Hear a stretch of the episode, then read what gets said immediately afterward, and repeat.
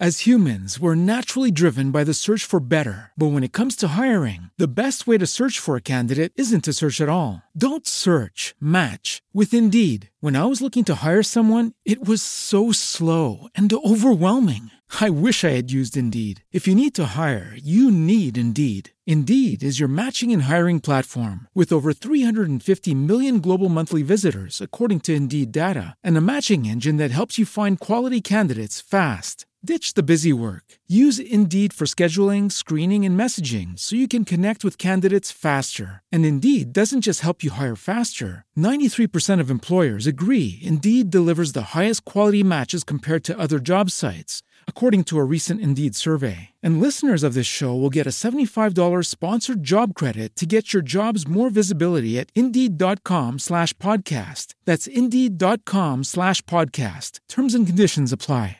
Hey guys, it is Ryan. I'm not sure if you know this about me, but I'm a bit of a fun fanatic when I can. I like to work, but I like fun too. It's a thing. And now the truth is out there. I can tell you about my favorite place to have fun. Chumba Casino. They have hundreds of social casino style games to choose from with new games released each week. You can play for free anytime, anywhere and each day brings a new chance to collect daily bonuses. So join me in the fun. Sign up now at ChumbaCasino.com. No purchase necessary. VGW. Void were prohibited by law. See terms and conditions. 18 plus.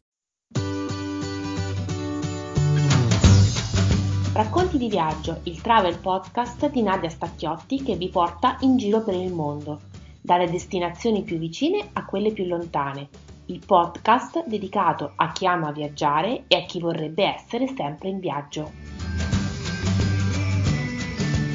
In questo episodio di Racconti di viaggio andremo in Giappone e lo faremo con Claudia Boccini, autrice del blog bussoladiario.com. Claudia conosce molto bene il Giappone, c'è stata ben quattro volte e sta progettando di tornare la quinta. Con Claudia vedremo le tappe imperdibili in un viaggio in Giappone, ma scopriremo anche quelle meno famose e meno turistiche. Vedremo poi come si mangia in Giappone, come ci si sposta coi treni giapponesi, come si dorme nelle varie soluzioni alberghiere giapponesi e vedremo anche come sono i famosissimi bagni giapponesi. Buon ascolto e buon viaggio in Giappone!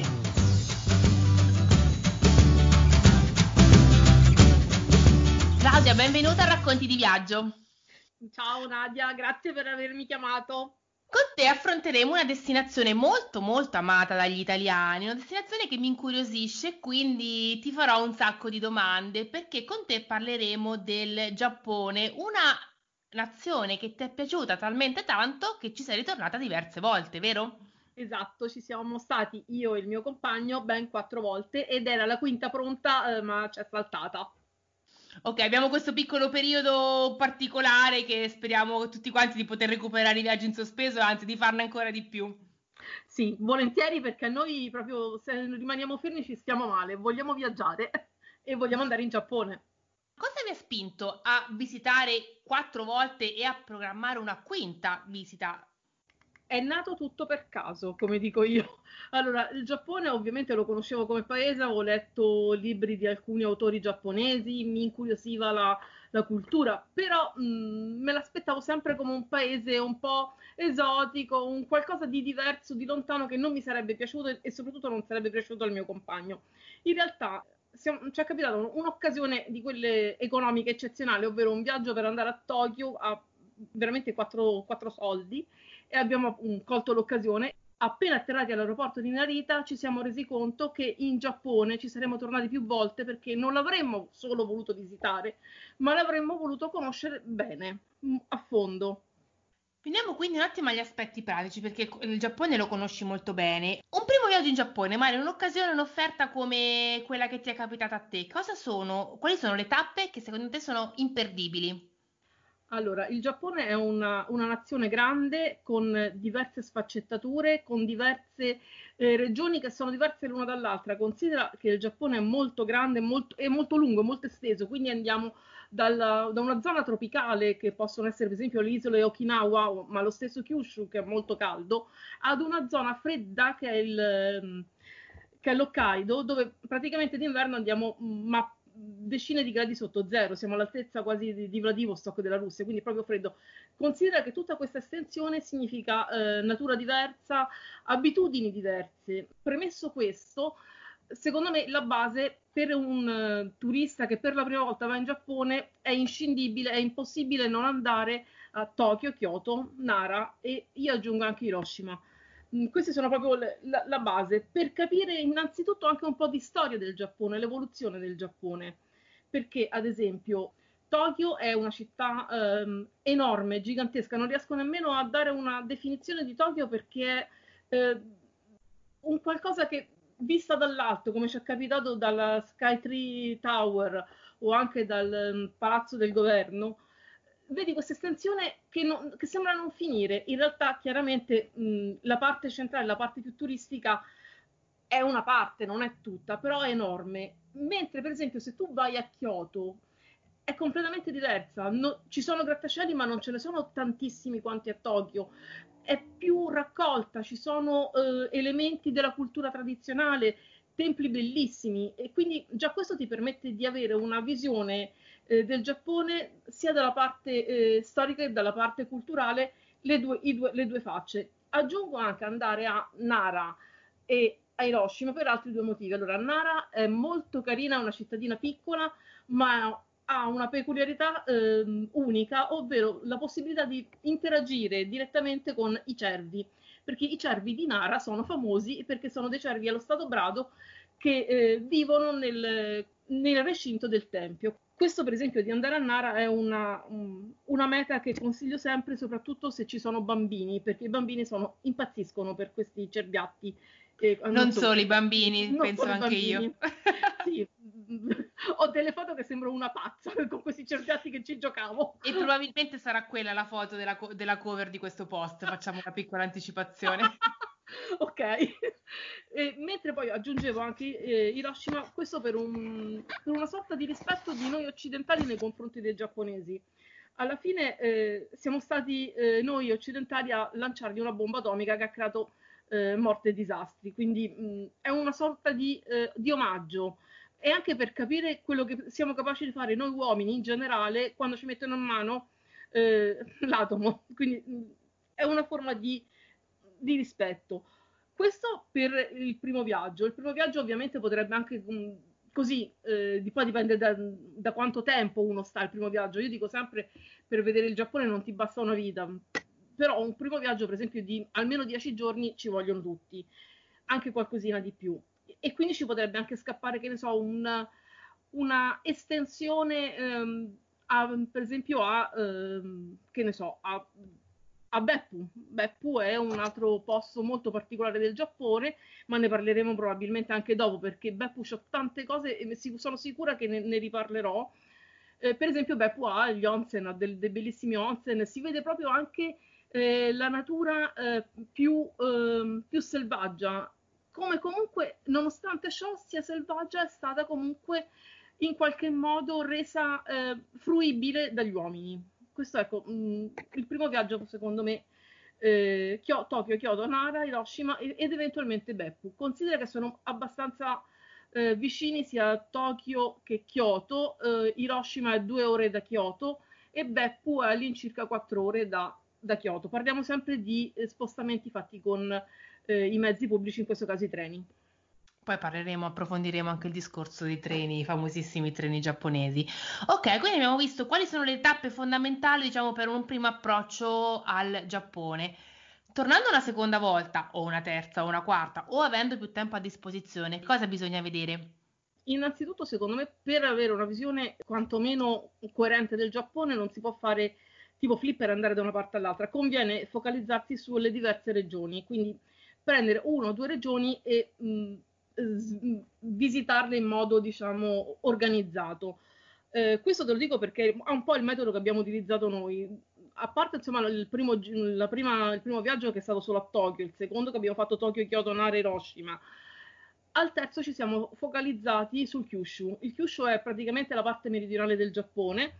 Dentro il Kyushu c'è anche Nagasaki, che è un'altra città, diciamo, delle guerre nucleari però per esempio a, eh, nel Kyushu eh, è diverso anche, eh, sono più calorosi, sono un, po', un pochino più meridionali, non il giapponese standard è molto, come dire, eh, riservato, nel Kyushu vedi che sono più, eh, gli piace chiacchierare, vogliono interagire, cosa stranissima perché per esempio fin, tutte le volte che sono andato ho, ho notato, e spero che stiano migliorando perché avevano in vista le Olimpiadi, che per esempio con la lingua straniera, con l'inglese se la cavano malino, un pochino tutti, quindi vabbè però per fortuna sono molto gentili, sono estremamente gentili anzi, e quindi tendono a, a darti una mano anche se manca diciamo il, il mezzo del, del, dialogo, della parola, quindi si riesce comunque a parlare. Ti dicevo del Kyushu, noi abbiamo vi- visitato nel terzo viaggio il Kyushu, il quarto invece l'abbiamo dedicato all'Hokkaido appunto e alla parte di, di Nagano. Nagano forse qualcuno lo conosce perché è stata una delle città giapponesi che ha ospitato i, le Olimpiadi invernali ed è tutta un'altra zona, è la zona delle montagne, eh, la zona, le, sono definite appunto Alpi giapponesi ed è una bellissima zona tra le altre cose. Questo io ti posso dire che insomma sono altre zone da vedere. Il Giappone va visto tutto, però ripeto, va un attimo focalizzato le diverse eh, zone da poter visitare, perché altrimenti non se ne viene fuori. Considera che è molto molto esteso, come ti dicevo prima, quindi per andare eh, da Tokyo a, a, Sapporo noi ci abbiamo messo quasi un giorno intero di treno e di un treno veloce, quindi sì, ecco. per regolarsi con, con, con, i tempi. Non di un regionale italiano? No. la velocità è un pochino più alta, ma dico, poi sul treno, sui treni ti farò delle domande sì. di approfondimento. Mi ha incuriosito un po' la descrizione che hai dato di Tokyo, quindi della sua estensione veramente a perdita d'occhio. Oltre al fatto di essere enorme, altri, con quali altri aggettivi descriveresti la capitale del Giappone? Organizzatissima, noi un'organizzazione che hanno in Giappone e a Tokyo ce la sogniamo, e poi è multiforme, nel senso che ogni quartiere è diverso da quello accanto.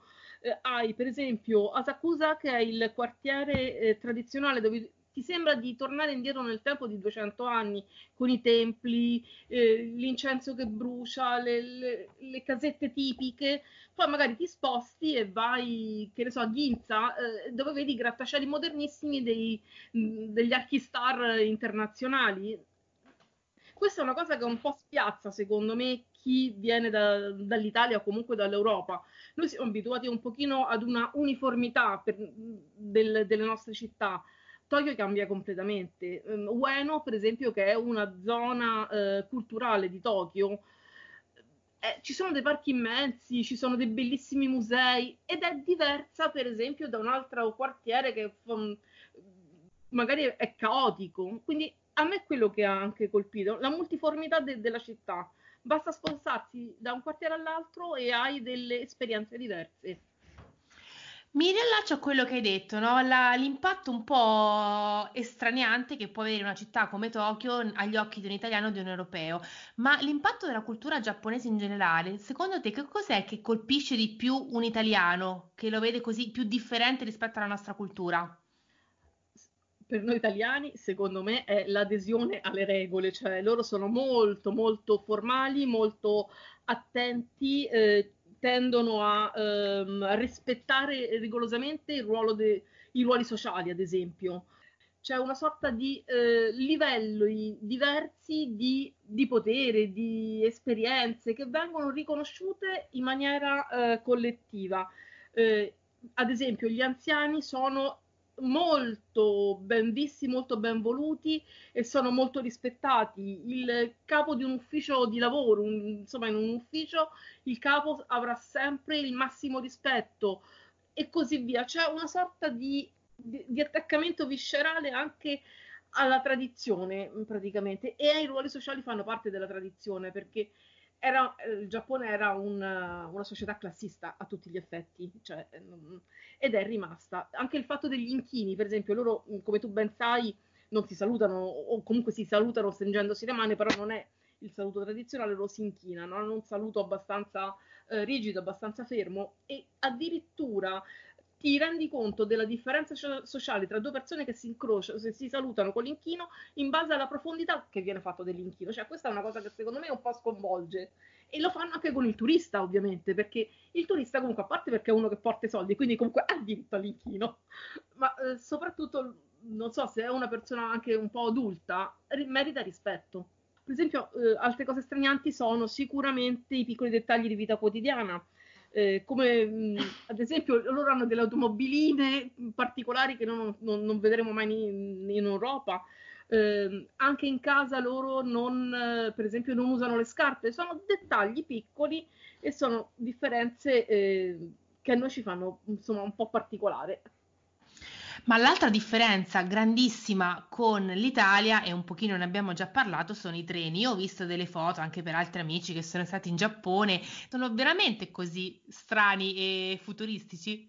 Allora, la velocità, secondo me, ormai noi li abbiamo raggiunti con le nostre frecce, quindi la velocità, sì, sono leggermente più veloci, ma non tantissimo, però sono di un comfort eccezionale e soprattutto sono puntualissimi eh, mh, spaccano letteralmente il secondo, anche perché hanno a disposizione loro, questi treni molto veloci, delle, ehm, delle ferrovie eh, privilegiate che utilizzano soltanto loro, quindi è difficile che hanno magari ritardi o momenti di, di blocco.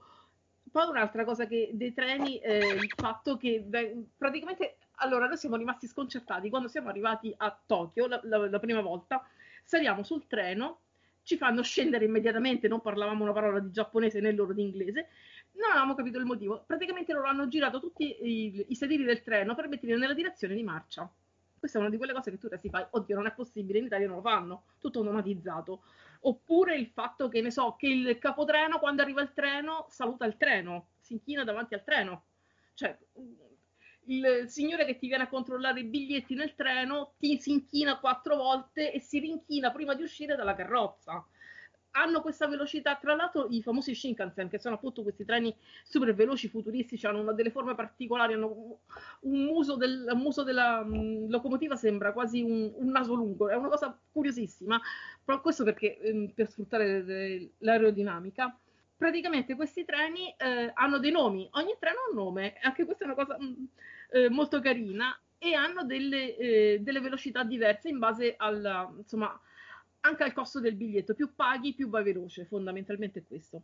Tra l'altro, per uno straniero o per un turista che va in Giappone è molto molto conveniente poter fare il JR Pass, che è praticamente il, una sorta di tessera che ti permette per una settimana o per 15 giorni eh, di utilizzare in maniera eh, continua quanto vuoi i treni giapponesi della, appunto della compagnia JR, che è la compagnia più grande, e con grandissimo risparmio di costo. Considera che l'ultima volta che l'abbiamo comprata era circa 250 euro per una settimana per una persona, ma noi abbiamo fatto il calcolo che abbiamo risparmiato più di 1000 euro perché i, i, i viaggi in treno sono carissimi.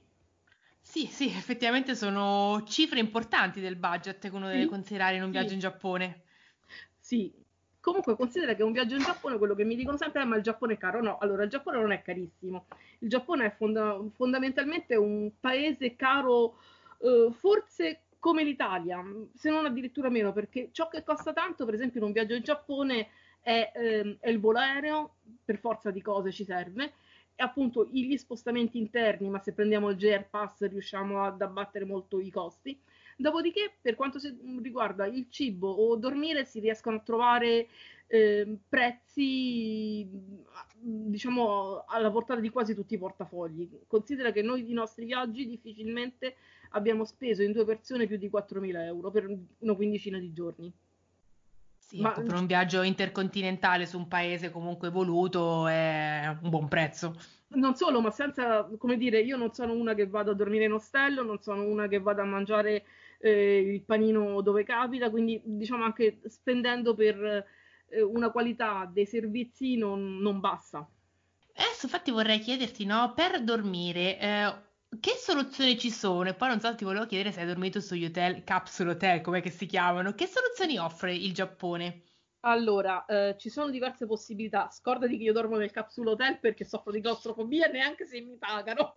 cioè, non so se è un'esperienza che sta pre... che... Ma forse sì, dai, alla fine se c'è sonno dormi. Sì, esatto. Comunque ci sono i capsule hotel. Allora, ehm, ci sono chiaramente gli alberghi internazionali e sono esattamente come gli alberghi internazionali di tutto il mondo.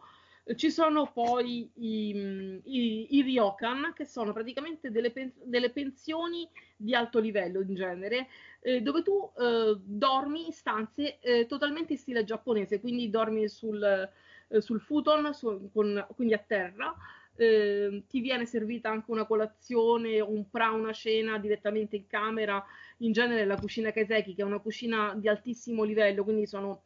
Allora, eh, i ryokan sono abbastanza costosi se sono di livello alto, si trovano anche dei ryokan così uh, andanti che però non ti danno tutte queste particolarità che ti rendono l'esperienza del pernottare in un ryokan particolare. Quando parli di prezzi alti in euro, più o meno, mi sai dare una cifra per capire una doppia quanto potrebbe essere? Allora, io ti posso dire quanto spendevamo noi di media, ti parlo l'ultima volta, ci siamo stati un anno e mezzo fa, e non abbiamo, non nel Ryokan, allora nel Ryokan arriviamo anche a 400 euro, però ti ripeto, sono a livello altissimo, magari anche l'onza in privato, cioè è proprio una situazione diversa. Nei Ryokan ci vanno soprattutto i turisti o i giapponesi molto molto eh, come dire, eh, che hanno parecchia disponibilità economica, anche se loro poi magari preferiscono andare negli alberghi extra lusso eh, di tipo internazionale. Quindi nei ryokan si spende abbastanza, nei, nei ryokan di ottima qualità. Negli alberghi internazionali si spende più o me- meno di un, di un, hotel internazionale eh, europeo. Ne, quello che usavamo noi erano per esempio i business hotel, che sono mh, degli alberghi utilizzati per lo più dagli impiegati che fanno tardi la sera per lavoro e non fanno il tempo a tornare a casa. Hanno la particolarità di non essere molto costosi, tra i 70 e i 100-120 euro. Eh, sono attrezzati di tutto, quindi dal microonde al bollitore, che, che, ne so, alla spazzola per pulirti i vestiti, c'è, c'è veramente di tutto. In genere c'è anche la colazione inclusa ed era un'ottima diciamo, sol- soluzione che metteva insieme qualità e prezzo ho amici che sono stati anche negli ostelli, mi dicono che si spende ancora meno, però ripeto, mh, vado a fare un viaggio all'estero, io insomma non sono una ragazzina e quindi mh, l'ho fatto di andare negli ostelli, di andare a dormire con il sacco a pelo, andare con zaino e spalla, però insomma se vado in Giappone preferisco godermi un pochino di più l'esperienza. Sì, anch'io ricordo il mio zaino in spalla, ma era qualche decennio fa, ora non so se ce la farei. È stato un trauma poi, quindi... No, vabbè, divertente, però insomma, sono cose che ho fatto, come dire. Ma Quindi... guarda, abbiamo ospitato una ragazza che ci ha raccontato del cammino di Santiago, ovviamente zaino e spalla ridotto, però è un po' il tipo, quel tipo di esperienza, quindi poi però, però di... quello, quello, per esempio è bello, quello è un bel viaggio, è motivato ad andare con lo zaino in spalla. Onestamente andare zaino in spalla in Giappone posso anche farle nemmeno. No, comunque, a parte tutto, in Giappone le possibilità per dormire ce ne sono tante, tra l'altro c'è anche Airbnb, insomma, puoi dormire anche in un bed and breakfast, e, e praticamente c'è tutto um, l'assortimento de, delle strutture alberghiere che abbiamo anche noi, con in più appunto questi ryokan e come dici tu i capsule hotel, eh, che sono delle particolarità che si trovano pressoché solo in Giappone. Ma un'altra cosa che pressoché si trova, credo, solo in Giappone, che è molto particolare, di cui un po' ci hai accennato, gli onsen, non so se l'ho detto in maniera corretta, quindi le terme, come, come funzionano? E poi è vero che non ci si può andare se uno ha i tatuaggi? Allora, anche qui stanno cambiando un po' le cose. Intanto diciamo che cos'è un onsen. Onsen sono dei, dei piccoli impianti termali, spesso addirittura eh, quasi casalinghi, come vi dicevo ce l'hanno anche i ryokan, quindi sono piccoli, sono di proprietà, dove eh, i giapponesi vanno non tanto per eh, fare le terme come facciamo noi, ci rilassiamo, prendiamo, mm, stiamo nell'acqua, ma per eh, come dire, staccare la loro oh, mente e rilassarsi completamente. Tra l'altro negli onsen sono, c'è proprio una preparazione per poter entrare in un onsen. Eh, non si va insieme uomini e donne a meno che tu non eh, prenoti un onsen familiare e c'è il motivo perché negli onsen si va nudi, completamente nudi. E si va nell'onsen eh, dopo essersi lavati. Questa è una cosa eh, particolarissima. Noi siamo abituati che ci si fa una doccia e via si va puff, nella piscina. In realtà, invece, prima di entrare in un onsen, tu ti lavi approfonditamente, ti strigli addirittura. Cioè, i giapponesi si, sembra quasi che si tolgano la pelle quando, prima di entrare. E dopodiché, appunto, entri in quest'acqua molto calda, molto, eh, te, molto termale, molto minerale, dove ci stai un quarto d'ora, 20 minuti, ed è proprio un momento in cui tu entri in contatto con te stesso, è una sorta di, eh, di momento di, di riflessione eh, con, con, te e anche con la, con la natura che è rappresentata appunto da, dall'acqua. Ci sono degli onsen molto belli, eh, dove tu vai pagando neanche tantissimo, quindi che ne so, un 5.000 yen, 7 per 5, un 35 euro all'incirca, e ti danno anche un, la yukata, che sarebbe la, la, vestaglietta che tu indossi magari dopo che hai fatto l'onsen, quindi ti danno tutta l'attrezzatura. Ed è una, un'esperienza, secondo me, che chi va in Giappone deve assolutamente fare. Sì, concordo, ma quindi sono a, sempre all'aperto? Non sempre all'aperto, perché per esempio quelli degli alberghi il più delle volte sono invece al chiuso. In realtà sono una serie di, di piscine eh, non molto profonde, perché gli onsen non sono mai molto profondi, quindi li puoi avere sia eh, al chiuso eh, sia eh, all'aperto, ma hanno sempre una piccola tettoia proprio perché con il fatto che ci si va nudi è comunque una sorta di riparo, di, di momento di così mh, per stare raccolti, non so come dire. Di intimità con se stessi. Intimità, sì. esatto. Ora concedimi questo passaggio un po' azzardato da bagno come bagno termale onsen a bagno come toilette. Perché ah, sono veramente così particolari e tecnologiche i washlet, i washlet sono bellissimi cioè, ma la prima volta che l'hai usato, cioè hai fatto la foto, io immagino di sì la farei, sì, fatto, storia su Instagram. E come no, ho fatto la foto, ho, ci ho scritto anche un post, cioè mettendoci le preccettine come si usa, perché non Perfetto, esatto... allora lo linkiamo poi nelle note così eh, tutti sapranno come funziona un vero, una vera toilet, toilet giapponese. Perché non è, immediatamente non è intuitivo, però devo dire, allora a me questa cosa mi fa impazzire, però ho scoperto che veramente è utile. Ehm, vogliamo gli onsen, vogliamo scusa, vogliamo i washlet anche in Italia. Ah, visto che tra l'altro li stanno, li stanno che vendendo. Fanno? Che fanno? Eh, puliscono, non so come dire. Allora, intanto tu puoi scegliere se eh, avere la, eh, come si dice, la, la ciambella, la, la, tavoletta del bagno riscaldata. Puoi oh. decidere se avere il sottofondo di rumore di uccellini o di musichette. Non... Dopodiché eh tu spingi una serie di pulsanti e c'è l'acqua che esce calda, fredda, media, con varie dire, pressioni. È un, è un apparecchio particolare e lo trovi in tutti gli alberghi. lo trovi addirittura nelle metropolitane perché ecco una cosa che va detto il, la polizia del Giappone è mh, ecce- eccellente eh, io credo di non aver mai visto bagni pubblici dentro le metropolitane tanto puliti quanto in Giappone e anche lì ci sono i washlet così come ci sono dentro il McDonald's, le trovi dappertutto, è normale. Quindi è un mix tecnologico tra il nostro bidet e il water. Eh, sì, con in più il sottofondo musicale, il, no, eh, l'aria. Cioè, è, un, Ma... è, una cosa curiosissima. Tra l'altro, loro hanno un senso della pudicizia un pochino diverso rispetto a noi. Noi mm, siamo un pochino più bacchettoni, loro invece sono più, più aperti, più disponibili, non so come dirti, cioè forse è proprio uno, uno, un fatto culturale. Però sì. Ah, scusa se ritorno ancora su questa, um, sui washlet, ma poi per asciugarsi c'è anche il getto all'aria? Certo, ovviamente. e c'è anche i pulsanti diversi tra maschietto e femminuccia, va bene, l'abbiamo detto. ok, eh... Eh beh sì, è un'esperienza assolutamente da fare.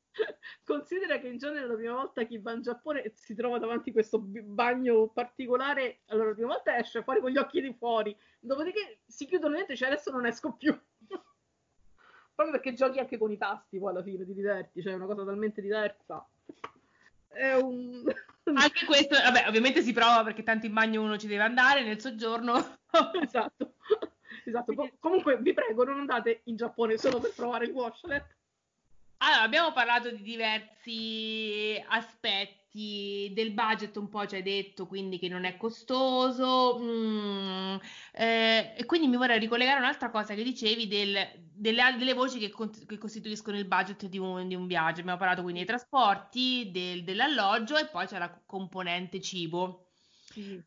Visto che adesso qui in Italia ci sono quasi più ristoranti giapponesi che o pseudo giapponesi, com'è il vero esatto. tipo giapponese? Sì, l'ultima stata a Milano erano solo sushi dappertutto, mi sono un attimo un po' preoccupata. Ma, cine- ma per lo più sono cinesi, comunque riconvertiti in giapponese. Sì, Succede anche qui da noi a Roma. quindi... No, noi nelle Marche siamo un po' più arretrati da questo punto di vista, quindi non c'è questa invasione così. Eh, un po' mi ha colpito, però quindi mi, so- mi chiedo quello che conosciamo noi qui di giapponese, quanto è veramente di giapponese? Quanto c'è la differenza tra quello che ci propongono in Italia e quello che invece si può mangiare realmente in Giappone? Allora, il sushi è sushi, e, e, così il sashimi. L'unica cosa che cambia chiaramente è il, il sapore del, degli ingredienti, che sono molto molto freschi e molto molto mh, pieni di sapore di mare, cioè loro chiaramente è un'isola, il Giappone è un insieme di isole, anzi, e quindi hanno pescherecci che vanno in continuazione, quindi quello che mangiamo noi è un sushi eh, che assomiglia al sushi giapponese, diciamo che gli assomiglia. Quello che noi invece magari non sappiamo, o comunque non abbiamo modo di provare, è tutto il resto della cucina giapponese, perché il Giappone non è soltanto sushi. Allora, la cucina Kaseki è una cucina di corte ed è curatissima non soltanto nella preparazione, ma anche nella presentazione. Questa è una particolarità del Giappone. Noi abbiamo imparato negli ultimi 10 anni, 15 anni a così, come si dice, ad impiattare, cioè a presentare in modo gradevole le pietanze che vengono portate a casa. Eh, Giappone, in Giappone invece questa è una tradizione che affonda nella notte dei tempi. Anche il piccolo dadino di tofu eh, viene presentato magari con la fogliolina, con il pezzettino di alga, in modo che assuma la forma quasi di una piccola scultura, di uno piccolo oggetto d'arte. Ehm, oltre alla cucina Kaseki, che appunto che è questa cucina che è abbastanza costosa, questa sì, eh, esistono poi eh, cucine più eh, quotidiane. In, intanto, per esempio, eh, il Giappone anche lì si differenzia in base alle regioni, in base alle zone. Eh, c'è il tonkatsu, che per esempio è il, la, le zuppe, noi le chiamiamo generalmente la zuppa di miso o il, o il ramen. Anche lì ce ne sono milioni, migliaia di, eh, di ricette che variano quello che per noi è genericamente un ramen. Eh, la, per esempio, ti dicevo il tonkatsu. Il tonkatsu è una, un ramen fatto, che viene fatto nel, a Fukuoka, nel, nel sud del Giappone, e, ed ha un sapore diverso da quello che magari tu assaggi nel, a Sapporo, dove vengono utilizzati ingredienti diversi. Per questo ti dico, la cucina giapponese non, non, ci si può fermare a, a, ad assaggiare soltanto una cosa. Tra l'altro ci sono talmente tanti ristoranti e di tutti i livelli, di tutti i costi, che veramente c'è l'imbarazzo della scelta. E qual è il tuo piatto preferito? Quello guarda, che dentro dici lo vorrei tanto riassaggiare. Guarda, io vado pazzissima per i gyoza, che sarebbero i ravioli giapponesi praticamente, ripieni molto simili a quelli cinesi, però uh, a me piacciono quelli giapponesi perché hanno un, uh, una farcitura particolare che, beh, ti dico che tutte le volte che vado a, in Giappone ormai è diventata una tradizione, eh, abbiamo, come lo chiamo io, il gyozzaro di fiducia e tutte le volte la prima, la prima, co- la prima cena è quasi una sorta di, um, così, di, di, benvenuto che ci diamo a noi stessi per essere ritornati in Giappone un bel piatto di gyoza. Però questo, ripeto, è a me che piace. Eh, tra l'altro ho scoperto che li fanno anche a Roma, quindi mh, mm, c'è un ristorante giapponese veramente giapponese e ogni tanto ci andiamo. Però mh, mm, poi ti ripeto, ci, mh, su alcuni piatti è molto simile alla cucina eh, occidentale, altre cose invece, per esempio, quando cominciamo a parlare di alghe, andiamo un po' diversi e siamo mh, particolari. Ti dico che a me la cucina giapponese piace tanto. Tra l'altro, non so se è perché quando vado in Giappone cammino un sacco, non so per qual è il motivo, ma io in genere in Giappone, anche se mangio tanto, non ingrasso, quindi va bene. un motivo in più per gustarla. Sì, esatto. Quindi il quinto viaggio in Giappone, dove sarà? Penso nello Shukogu, spero di averlo detto bene ed eventualmente fare un uh, giro anche nel Tohoku, che è un, la zona a nord del Giappone, però prima di arrivare a Sapporo, prima di arrivare nell'Hokkaido. Queste sono due parti che mi incuriosiscono e che non conosco. Sono entrambe della, della parte del mare che guarda verso la Cina, quindi sono la parte eh, meno tra l'altro battuta dal turismo, forse proprio per quello che mi, mi incuriosiscono e hanno delle zone, dei parchi naturali molto molto belli. Io Claudia ti ringrazio, siamo arrivati alla fine di questa nostra bella chiacchierata sul Giappone, però come a tutti i viaggiatori che passano per questo podcast devo chiederti cosa non manca mai nella tua valigia. Sicuramente non manca mai la macchina fotografica, non potrei farne a meno, e non manca mai il mio cellulare perché praticamente ci faccio tutto, ci prendo appunti, ci faccio foto, mi serve per, per geolocalizzarmi in Giappone è fondamentale perché appunto siccome parlano poco l'inglese eh, beh, ti serve un, avere Google Map a portata di mano per poterti muovere. Sì, eh, senza telefono probabilmente io sarei persa. Vogliamo ricordare il tuo blog che è bussoladiario.com. Oh. A e nelle note, come vi dicevo, rimettiamo sia il, tutti i riferimenti sia del blog che dei canali social di Claudia e anche un po', ovviamente anche un po' di, mh, degli articoli, soprattutto quello del washlet che è fondamentale. Tutti quanti così abbiamo le istruzioni per l'uso per quando andremo in Giappone. Io Claudia ti ringrazio per essere stata nostra ospite. Grazie a te, grazie Nadia. Spero sia stata una piacevole chiacchierata. Sì, sicuramente mi sono divertita. Ne sono lieta. È un modo per parlare di viaggi e per programmare i prossimi viaggi che spero riprenderanno a breve. Lo speriamo tutti. Io vi ringrazio per aver ascoltato questo episodio e vi do appuntamento come sempre al prossimo viaggio.